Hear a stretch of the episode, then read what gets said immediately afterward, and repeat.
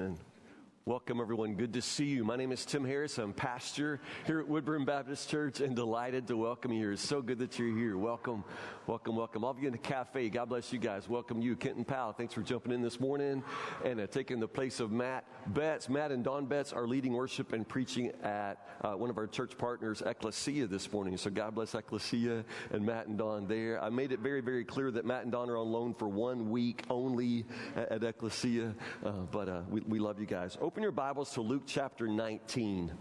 A familiar story. This is a story of the wee little man named Zacchaeus. Zacchaeus, the, the wee little man. It's a familiar story, but it's a rather amazing story as it falls in the Gospel of Luke.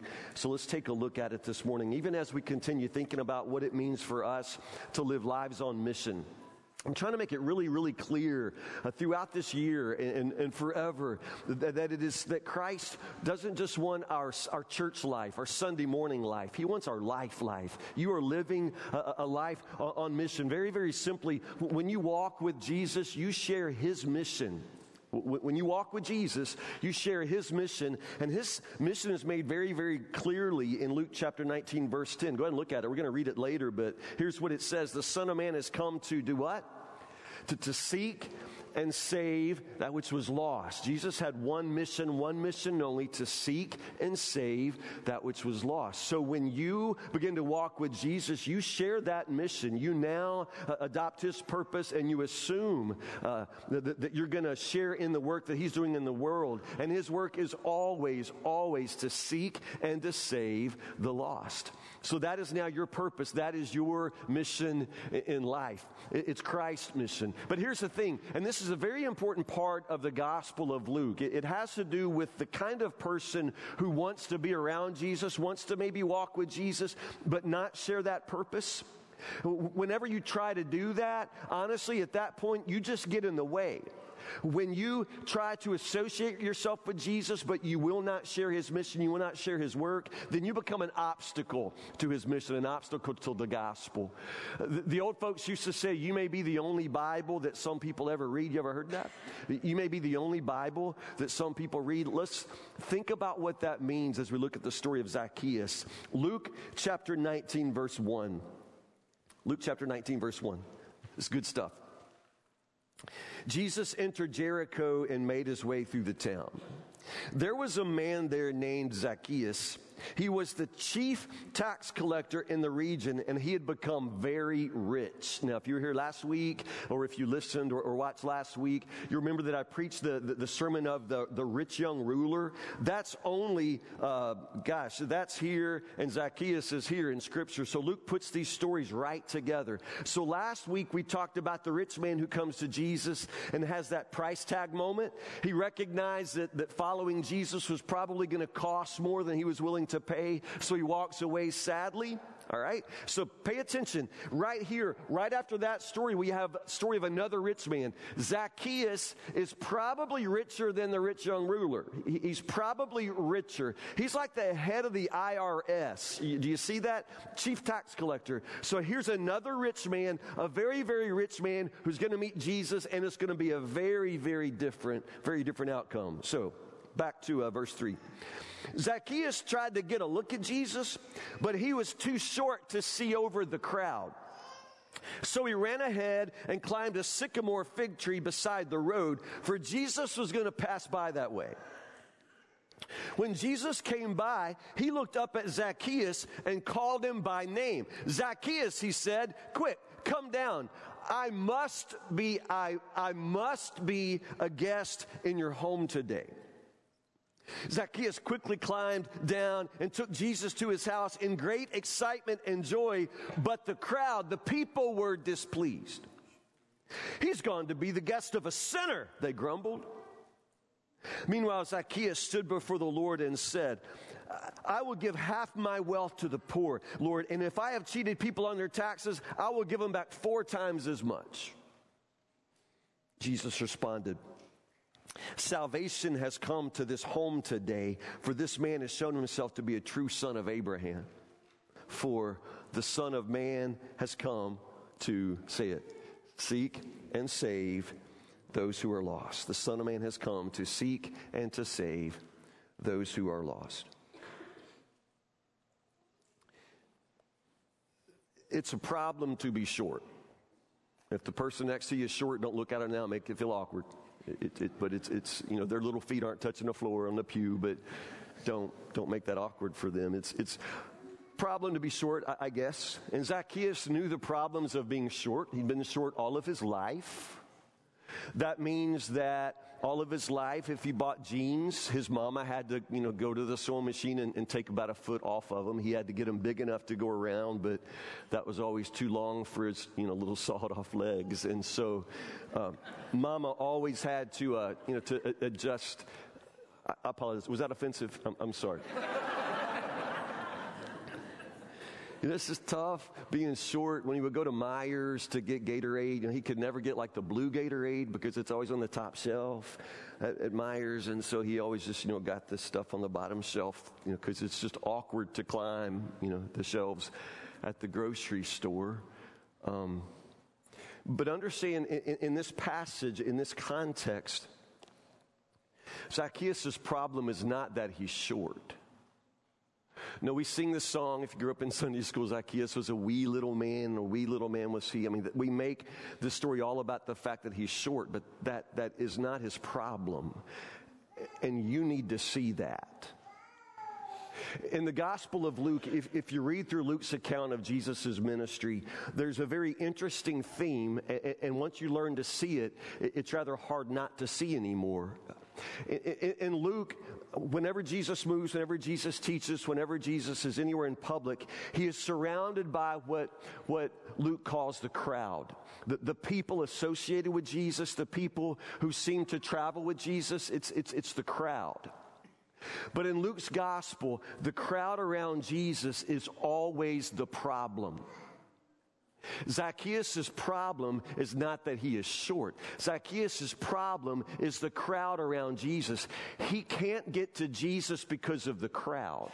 Now, in the story right before Zacchaeus' story, in, in chapter 18, Jesus heals a blind beggar. And you can read through that story and, and see as Jesus approached Jericho, a blind beggar was sitting beside the road. When he heard the noise of the crowd going past, he asked what was happening. They told him that Jesus was going by. So he started shouting, Jesus, son of David, David, have mercy on me. He's shouting, Jesus, have mercy on me. And the crowd turns around and says, Shut that up, shut up. They tell him to be quiet. It's the crowd. It's the crowd that blocks the way. It's the crowd that is the obstacle.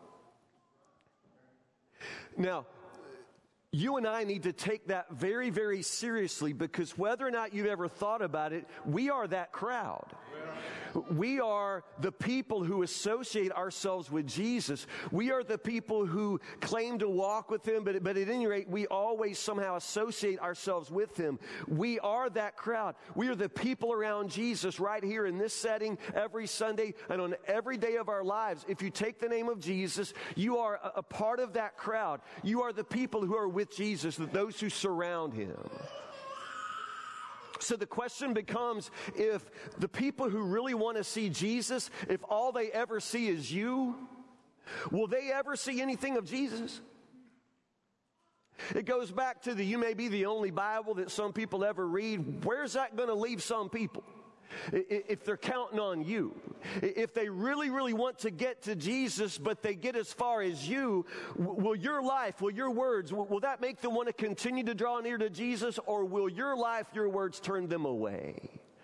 In the Gospel of Luke, it's the crowd that nearly always makes people just want to give up and quit. It's too hard to get to Jesus if you've got to get through that crowd. Do you understand? This college dude decided to invite this girl that he met in class to church with him. She had never, ever been to church in, in, her life. And, and in talking with her, he realized that. He really wasn't trying to date her. He just really sort of felt for her. She was just one of those lost, broken souls. And he really wanted her to know Jesus. So he brought her to his church. Now, she had never stepped foot in anybody's church ever, but she had some basic idea about what church was like, and one of the things that she knew was you're supposed to dress up. She had that in her head that people who go to church dress up. And so she knew that she should probably wear the best that she had. But now, y'all listen, she's not a church girl. And the only dress that she owned was the dress that she wore when she went dancing. And that was this little black strapless thing. But she didn't know. And it's the best she had, and it's the only dress she had. So she put on the best she had and went to church thinking that she was doing what she was supposed to do. But when she got to church, she sort of quickly realized that a little black dancing strapless things aren't what the church ladies wear. And, and the church ladies made that pretty clear by the way they stared at her. Very, very quickly, she realized that she, she, had, she, had, she was wrong. She, she had done this wrong. Do you think she was ever going to be eager to come back? There was a couple named David and Joni. Joni had grown up in church, but had gotten out of church. But she always told herself that when she, if she ever, when she ever had a baby, she'd come back to church. If they had children, they'd come back to church. I was just sort of in her head. Well, I'll get back to church when, when I have a baby. But David and Joni got married. They, they were blessed to be pregnant they had a baby. It was born with a horrible birth defect. It was called anencephaly, which basically means their baby was born with, without a whole brain. And the doctors told them that the baby couldn't survive. And so, literally, they thought that she would die within hours, but she didn't. She, she lived a while. She, she lived a while. And this part of her defect, she had this open place at the very base of her skull where you could see tissue. She never opened her eyes, nothing like that. She did learn to drink from a bottle. She, she lived a while, but they knew that she wouldn't live long. So David and Joni just decided that, that as long as they had her, they were going to enjoy her and they were going to live as full a life with their daughter as they could for as long as they could. And they knew it was just days.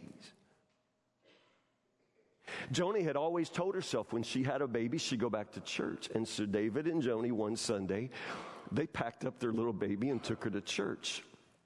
And they put her in the nursery because that's what nurseries are for.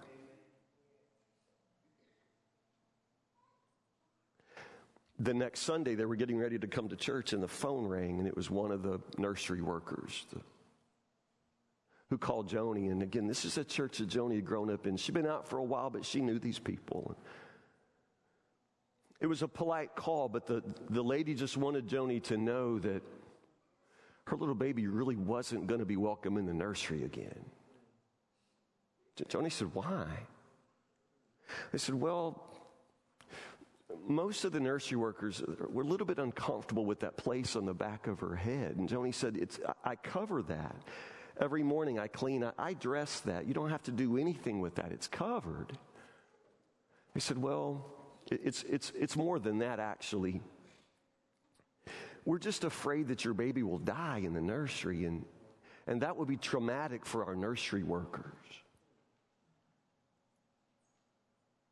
Your baby might die, and it could be traumatic for our nursery workers.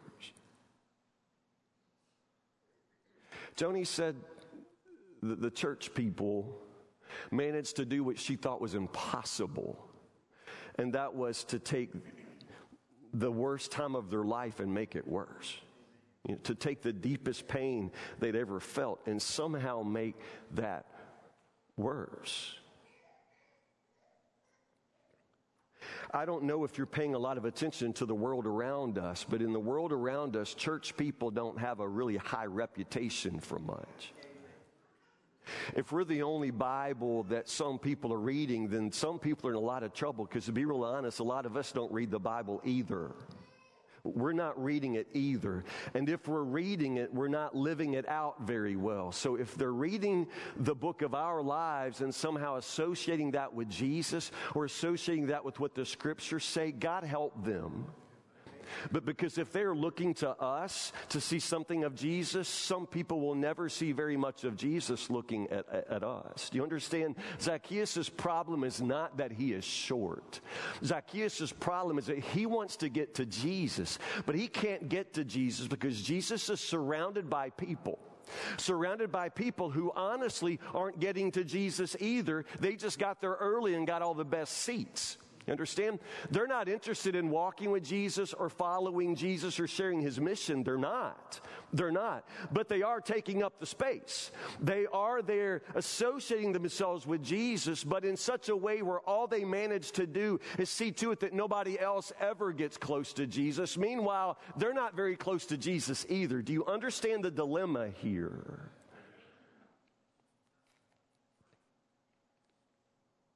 When Jesus came by, he looked up at Zacchaeus and called him by name. Zacchaeus, he said, quick, come down. I must be a guest in your home today. Now, stop. I, I must be a guest in your home. What does that even mean? I, I must.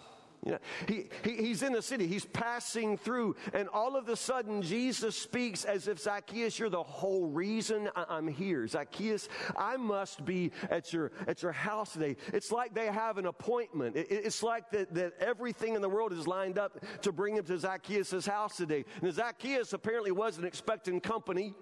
But you understand, it's Jesus' mission. He's a man on a mission. And because of that, nothing is accidental. Nobody he passes along the way, short people dropping out of trees, that's not even an accident. You understand? Jesus says, uh, You're the reason. I, must be a guest in your house today. Zacchaeus quickly climbed down, took Jesus to his house in great excitement and joy.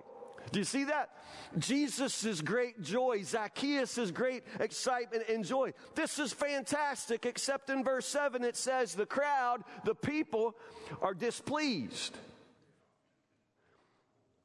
The people are displeased.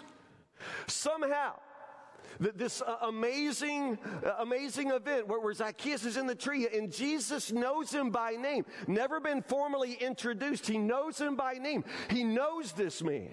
I must be at your house today. Zacchaeus comes down, man, his little legs just are flying. He comes down and, and immediately he's so excited. Jesus is coming to his house. There is such excitement and joy, except with the people. For some reason, this flies straight up their nose, and I don't understand why. What is their problem? What is their problem? How is it even their business? Did you understand? But somehow this just really doesn't please them, which brings me to another point about Jesus' mission. When you share Jesus' mission, you will share his joy when the lost get found. You will share that joy when you see lost people getting found by Jesus, when you find people that, that were far away from Jesus that start to take steps toward Him, that's going to thrill your soul. That's going to excite you because once you understand that Jesus' mission is your mission, then all of a sudden the things that make Jesus' heart joyful will be the same things that make your heart joyful. It's probably a bad sign for you when you have no feelings whatsoever about lost people coming back to know the Lord that that's probably a bad sign. It would be a bad sign for our church if there's anything in the world that makes us happier than lost people coming to Jesus. You understand? I mean, we could get new carpet, and some of you'd have your iPhones out taking picture like you'd never seen carpet, you know? And some of you really wouldn't like the color, no matter what color we picked. You know, it would be like the biggest thing in the world that could happen would be something with this carpet. Am I right? But now, if you got lost people coming in and out of the house and lost people coming to a small group Bible study and, and taking a step toward knowing Christ, or, or we have water in the baptistry and somebody gets baptized and confesses faith in Jesus, you know, if that doesn't somehow become more important to you than the carpet or the piano or the drums or the parking lot, if the most important thing to you are not the most important things to Jesus, that's probably a bad sign. When you share Jesus' mission, you will share his joy when the lost get found. The people were displeased. He's gone to be the guest of a notorious sinner, they grumbled. Meanwhile, Zacchaeus stood before the Lord and said, I will give half my wealth to the poor, Lord. And if I have cheated people on their taxes, I will give them back four times as much. Uh, okay, first off, again, compare that to last week's story, the rich young ruler who finds out that following Jesus may cost him some money, and he just says, Oh, and, goes away sadly, the, the price tag moment. Notice at this point with Zacchaeus, nobody said a word about his money. But, but when salvation comes, when he meets Jesus, just spontaneously, I mean, his life, I mean, spontaneously, the changes, whatever changes need to be made, Zacchaeus makes them with joy. But here's the other part here, and this is kind of interesting. All the people say, he's going to be the guest of a sinner. As if in Jericho there was only one. He's going to be the guest of a sinner. They don't know him. Jesus calls him by name. They don't know him. Now, they don't like him. They, have, they know everything they need to know not to like him. He's the tax collector, which makes them hate him. Nobody likes paying taxes. And in Jesus' day, taxes, especially for the Jewish people, were especially despised. And the tax collectors were especially despised. They were considered traitors to their own people and they were almost universally dishonest. It was assumed that they were dishonest, that, that, the only way that they would make a lot of money is if they took a cut above what the government was taking. So he'd add to your taxes so he could put that money in his pocket, and he had all of the enforcement of Rome behind him to make sure that you paid. It was a shakedown, no question. Most of the tax collectors were very, very dishonest, but does that mean they all were? The fact that you know something about some tax collectors, does that mean you know everything about this one? That's where it gets complicated. That verse right there in verse 8 is actually kind of controversial for Bible scholars because we don't know exactly how to interpret it. And it has to do with the tense of the verbs. If you flash them back to English class with me, grammar class, it's the tense of the verbs. Because what it literally says is Zacchaeus stood before the Lord and said, Here and now I give half my wealth to the poor.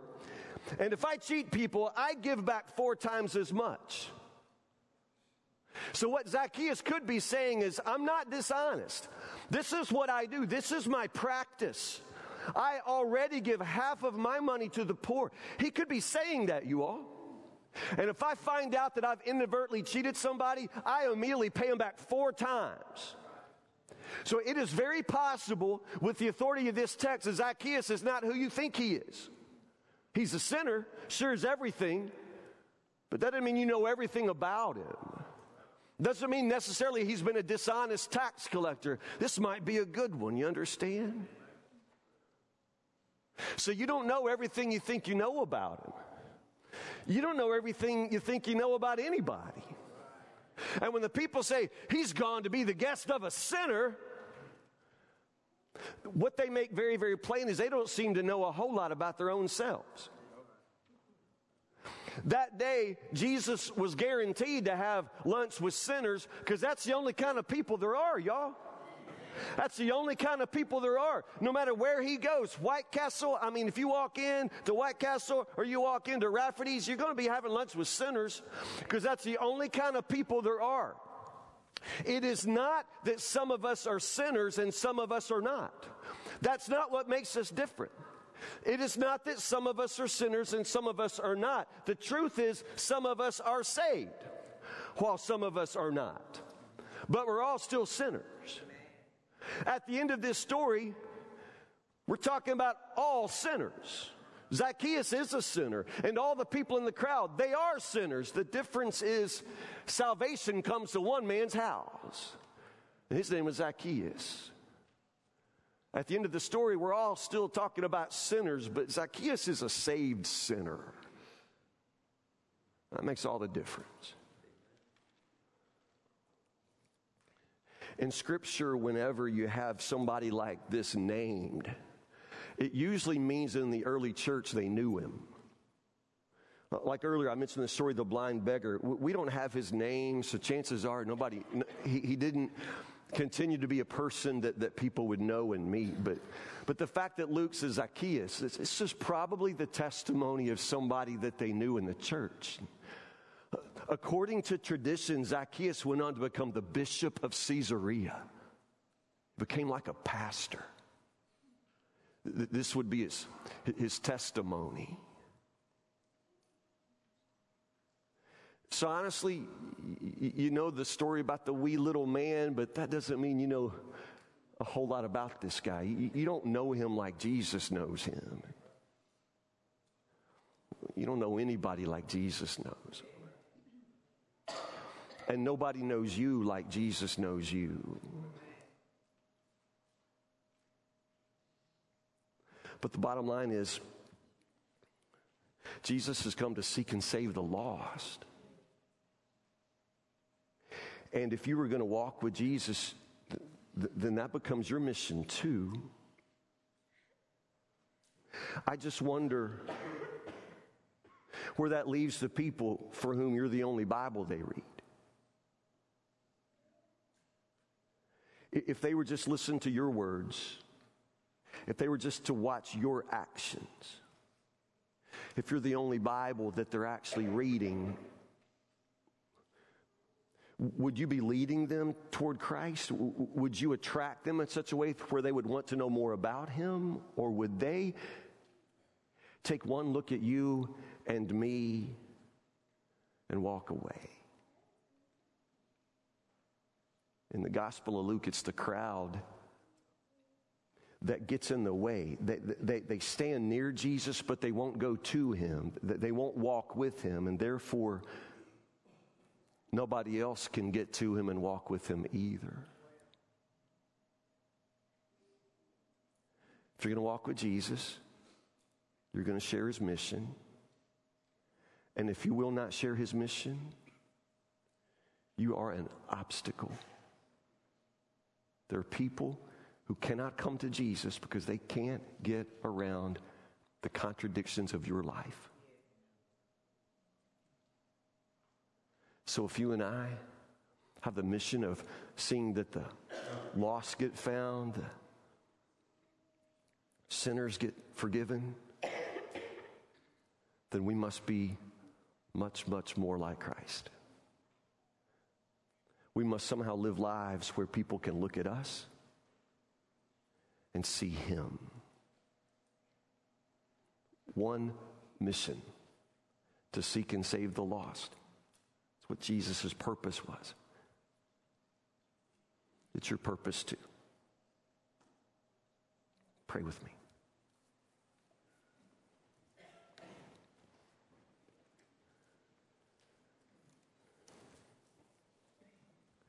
God, there are people who tell horrible stories about church people all the time. Stories about hypocrites and churches that are not welcoming and church people who are mean and racist, intolerant, judgmental. Lord, the thing is, the way most people think about the church eh, eh, is, is very, very distant from the way Jesus is. And the heart that people see in us is very, very cold compared to the beating and beautiful heart of Jesus, Lord. Help us. Lord, let it never be that people who want to know Jesus look at us and lose their interest in Jesus. Let it never be that people look at the flaws and faults in us and assume that those flaws and faults belong to Jesus.